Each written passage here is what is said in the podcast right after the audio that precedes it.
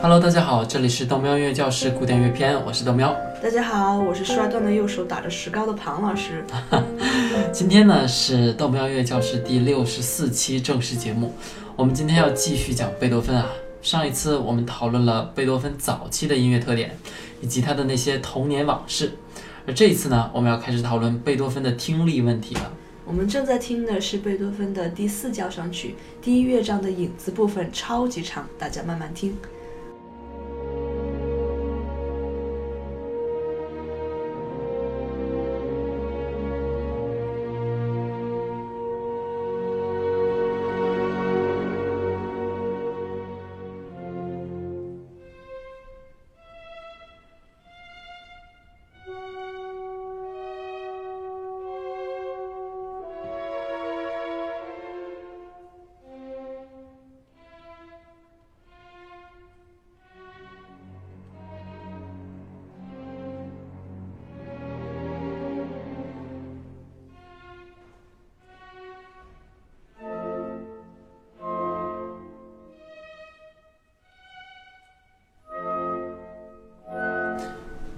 豆喵，你能不能想象一个盲人画家？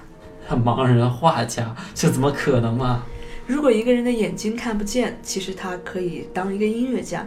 历史上的案例很多，比如说 Ray Charles，七岁失明，一生却办了一万场音乐会，被人称为灵魂音乐家。还有中国的盲人钢琴家许哲成，日本的石井深行。医学上讲，如果一个人看不见，那他的听力呢会代偿性的提高很多，来弥补自己听力上的不足啊，视觉上的不足。sorry，这个是我是知道的。但是这种盲人画家啊，估计是不行的。其实盲人画家也是有的，你可以查查看 John Bramblett，他就是一位盲人画家。What？这也可以？他绘画的方式与盲人阅读的方式相同，他使用一种特殊类型的油漆，然后通过触摸纹理来感受绘画。哎，好吧，好吧，厉害厉害啊！回来看看贝多芬，他是一个耳朵听不见的作曲家，其实就有一点和这位盲人画家一样。当然，贝多芬也不是一出生就听不见的。的确，贝多芬第一次抱怨自己的耳鸣问题呢，是在一七九零年之后。他就说自己的耳朵里啊，一直有不停的那种响声。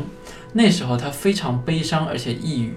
这个问题在一七九八年左右变得越来越严重，也就是他大概二十八岁左右的时候。你想想，贝多芬在二十八岁的左右的时候呢，还是一个很年轻的音乐家，而且他又大器晚成，作品都还没出来几个，就要遭受这种痛苦，也是十分绝望的。对于真正有天赋的作曲家来说，其失去听力其实对他的创作影响不会那么的大。应该说，对于大部分人来说，都可以在不借助乐器的情况下，在脑子里构想简单的旋律。而对于天才贝多芬来说，他可以想象出更为复杂的旋律以及和弦，都可以在脑中产生。他们只需要坐在桌子旁边，脑子想到一段旋律，然后把它写下来。的确，贝多芬可以在任何地方作曲。但是耳聋呢，却十分影响贝多芬的社交生活。一八零年，贝多芬自己曾经说过，耳聋对于他作曲和演奏的影响其实并不大，但却十分影响他的生活。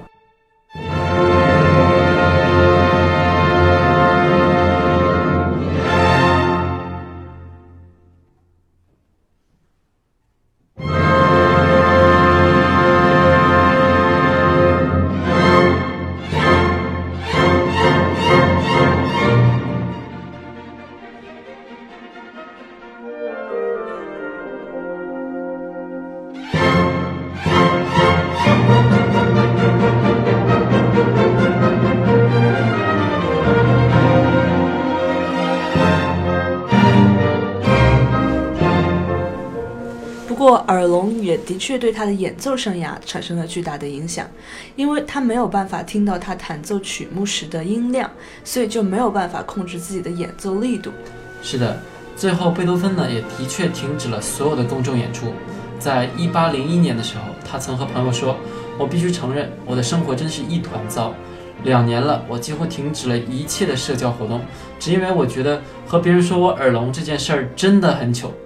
如果是做其他什么工作，我可能还能对付，但对于我现在的这个工作，那真是糟透了。”一八零二年，贝多芬最终意识到他会永久地丧失听力，在这种完全的绝望当中，他写了一份遗书。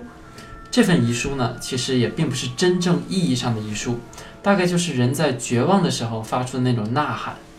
写份遗书呢，来宣泄一下。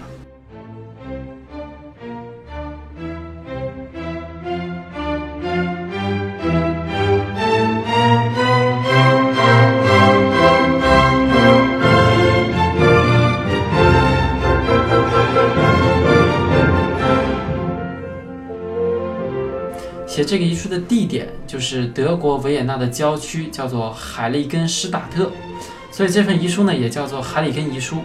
大家在图一啊可以看到海里根施塔特这个地方，图二就是贝多芬写这份遗书的那个花园。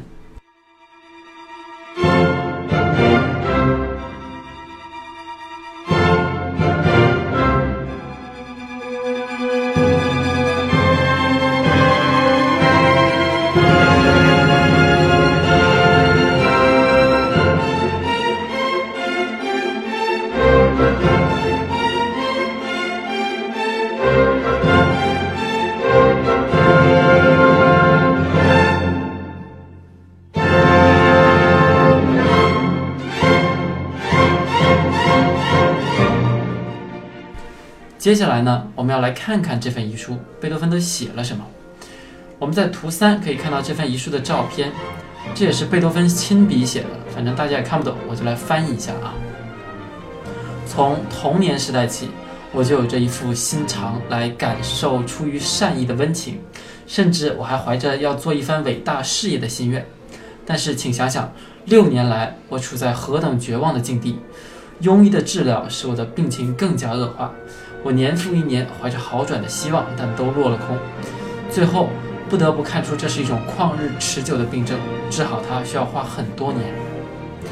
我刚刚截取的呢是一段百度里面的翻译啊，大家听得出贝多芬这个要做大事的人和他的医生的关系一直不是很好，医患矛盾十分紧张。剩下的文字呢我会放到文字说明里面，大家想看可以自己看一下。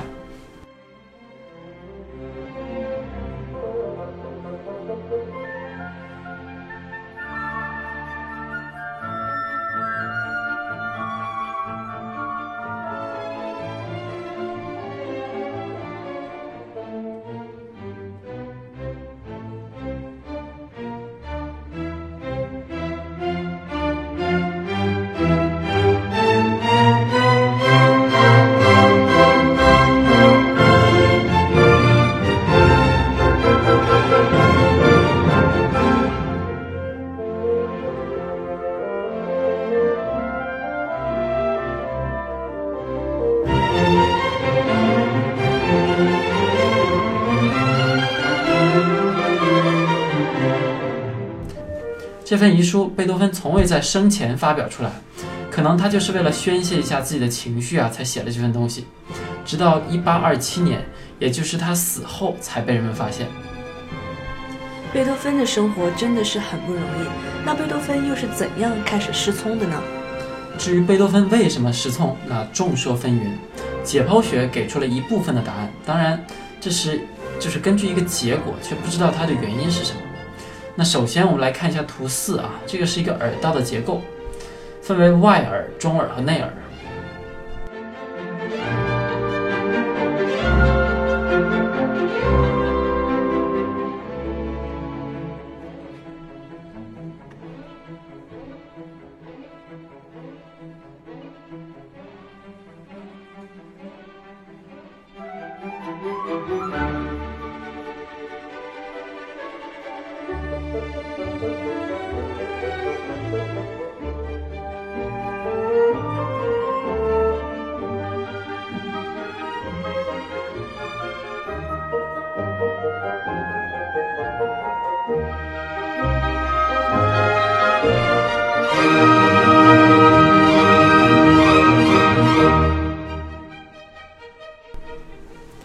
杜明，你这是要开始炫耀自己曾经是学医的吗？嘿，没错，曾经作为一个光荣的医学生啊，那是相当走心的。那我们看回这个图四啊，贝多芬的毛病就是听小骨，也就是蓝色那部分，本来它应该是软骨组织啊，但慢慢随着年龄的增长呢，贝多芬的听小骨渐渐骨化。一开始会有耳鸣的感觉，后面就渐渐失去了听高音的能力，再后面就完全听不见了。东哥的解释很详细。我们有的时候会在贝多芬音乐里听到很重、很重复那种砸键盘的那种感觉，有可能是因为他听不见。不过这个也很难说清楚，说不定他就是很 bossy，很希望别人听到他的音乐，所以才喜欢一直重复某一段。有的时候这种状态也并不是那么好听，比如下面这部分 Fidelio，费德里奥的序曲也是贝多芬唯一一部歌剧。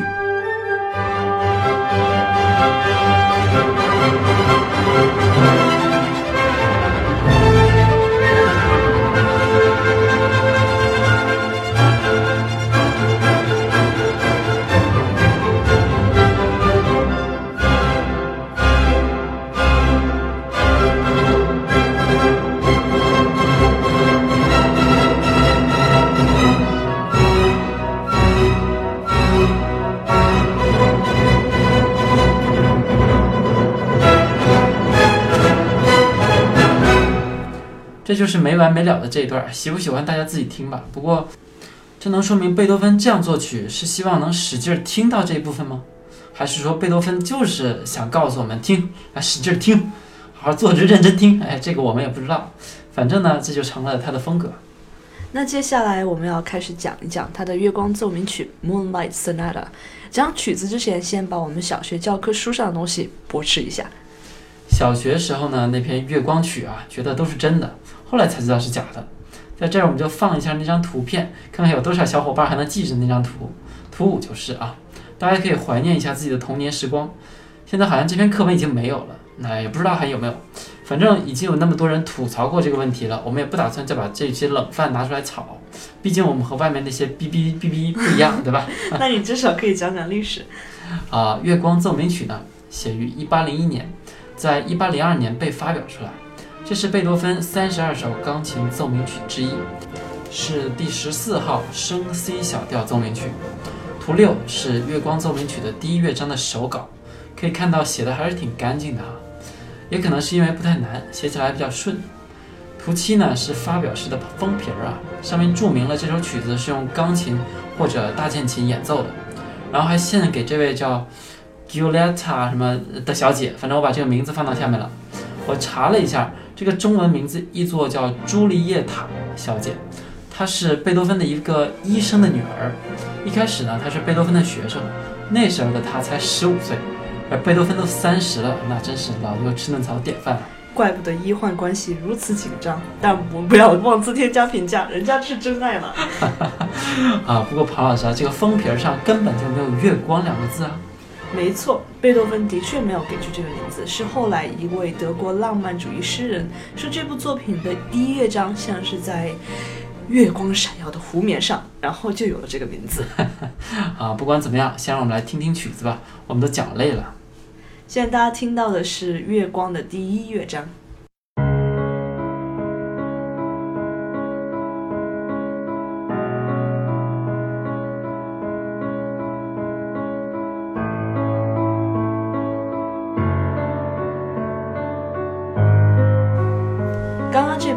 就是一个影子，使用了一系列的三连音小调上。这里主旋律进入，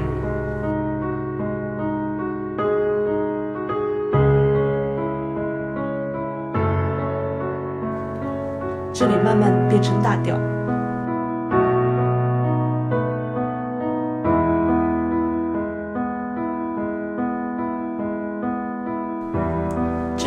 这里又变回小调，好像乌云又盖住了月亮。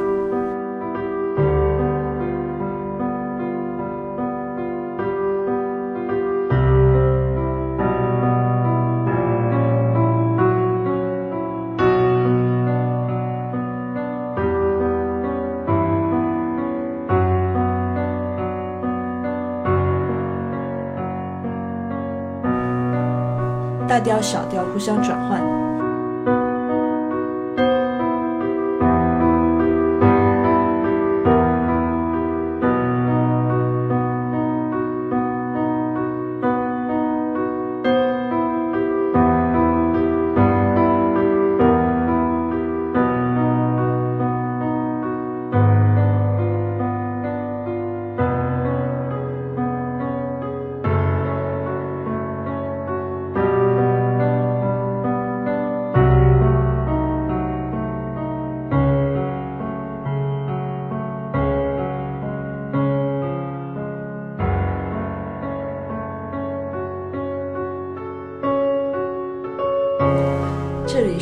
又回来了，换了一个调。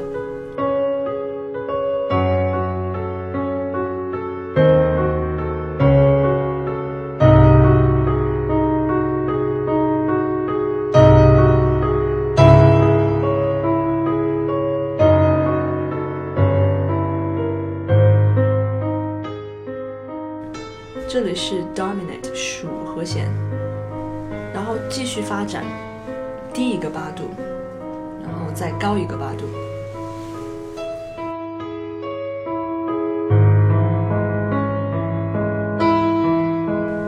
减三和弦，我们之前在 Don Giovanni 那边听过。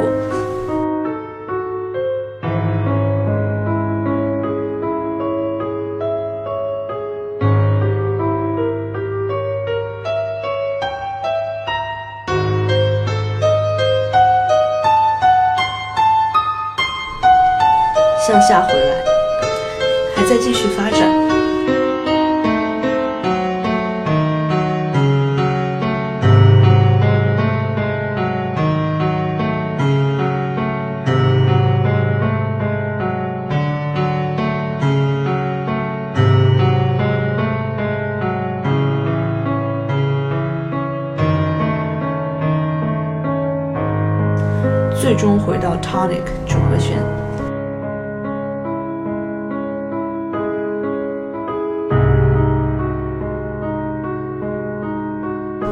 庞老师，我们已经讲了很多了，呃，这是第一乐章吧？但是这个钢琴奏鸣曲呢，第一乐章居然并不是很快的那种 allegro，也不是奏鸣曲式，哎，这个很神奇。这个第一乐章就像是一般那种第二乐章似的。没错，直到第三乐章才开始奏鸣曲式。我们跳过第二乐章，直接来听一听第三乐章。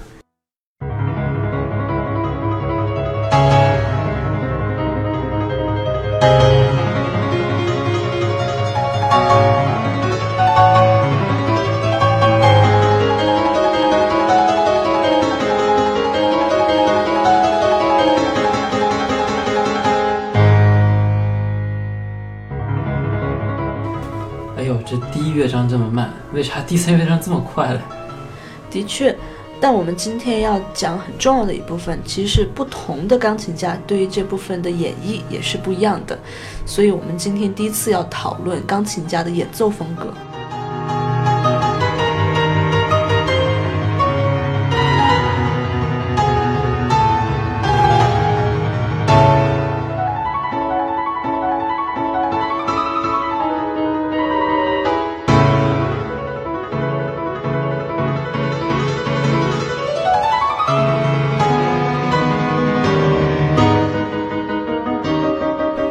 首先，我们来听一下 Ashkenazi 的风格。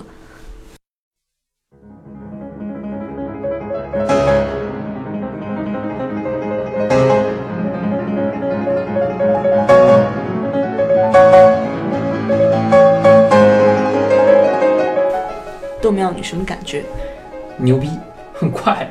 再听一下这一部分。它让整个音乐的节奏突然变得慢了一点，仿佛在给这段音乐赋予他自己的想法，表达自己的情绪，并不是所有的钢琴家都敢这么演奏。一会儿你可以听一听。哇哦，我从来没想过这个问题，一直就觉得好听，嗯，也都差不多。我们再来听一下下面这个同样的曲子，但是用 MIDI 做出来的，刚刚听过，就和刚刚才听到的版本不一样。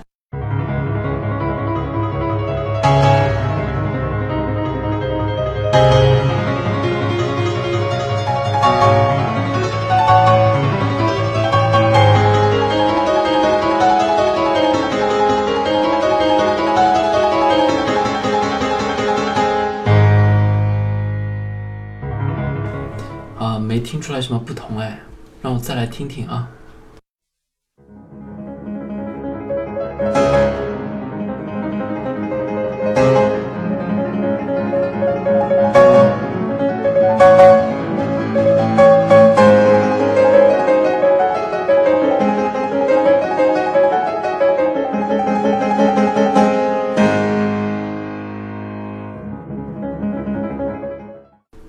那个是 Ashkenazi 的版本，现在我们是 MIDI 版本。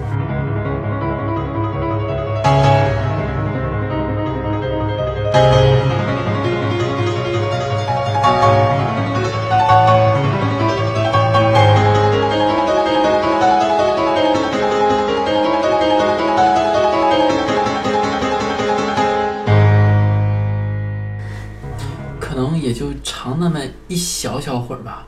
感觉真心差不太多。你非说有区别呢，那就有区别吧。我们再来看看另一位钢琴家 Valentina Lisisa 演奏同一段旋律又有什么不一样？你可以思考一个问题：他更注重技术，还是注重对于感情的表达？我操，这种问题太高难度了吧！先听一听吧。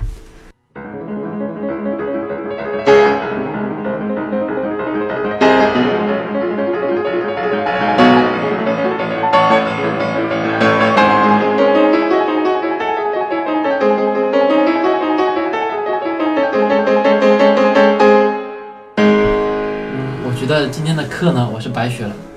我们如何来体会情绪的表达呀？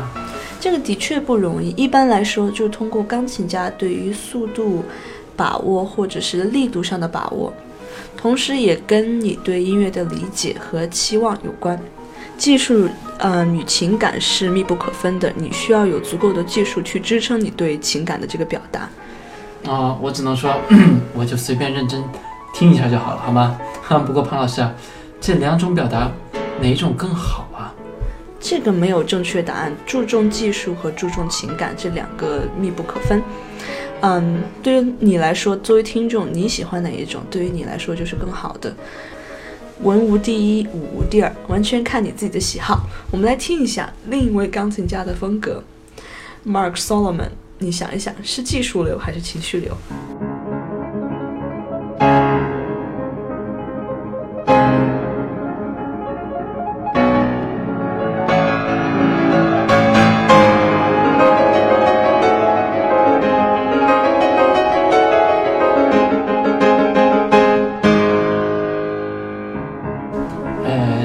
我好像能听出来不太一样的感觉了。感觉好像更加要情绪化一点，好像挺生气的样子啊！我感觉自己完全是胡说八道，一本正经胡说八道。好吧，你自己感受一下。我来阐述一下评论家的观点。有的人觉得 Valentina 就是我们之前听的那个版本，演奏家的技术很好，但是没有留下足够的情绪表达空间。而后面这位 Mark，他一开始就表现了很多情绪，但一开始那部分应该是炫技的部分，可听起来却不是这么清晰，有点拖泥带水。但后面对于情绪的表达就十分明显，整个这第一部分城市部，它比之前的那位 Valentina 多用了十四秒钟。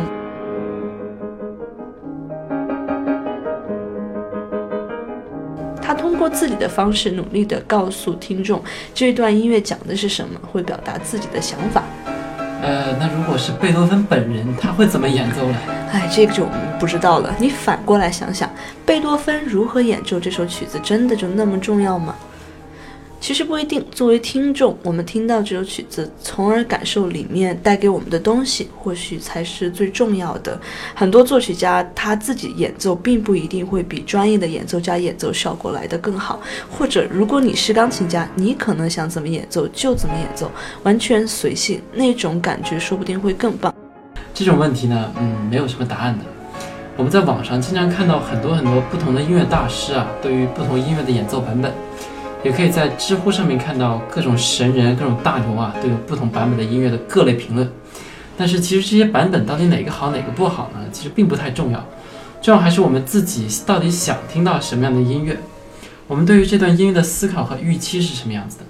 如果像豆苗一样听啥都觉得不错，那与其去听最高级版本的音乐 CD，还不如就听听音乐会嘛，感受一下真实的钢琴家对于某一段钢琴片段的演奏，那也可以混个耳熟，对吧？未来听多了呢，也就慢慢有感觉了。那我们最后来听一下第二乐章，大家感受一下，它是情绪化更多一点，还是技术流？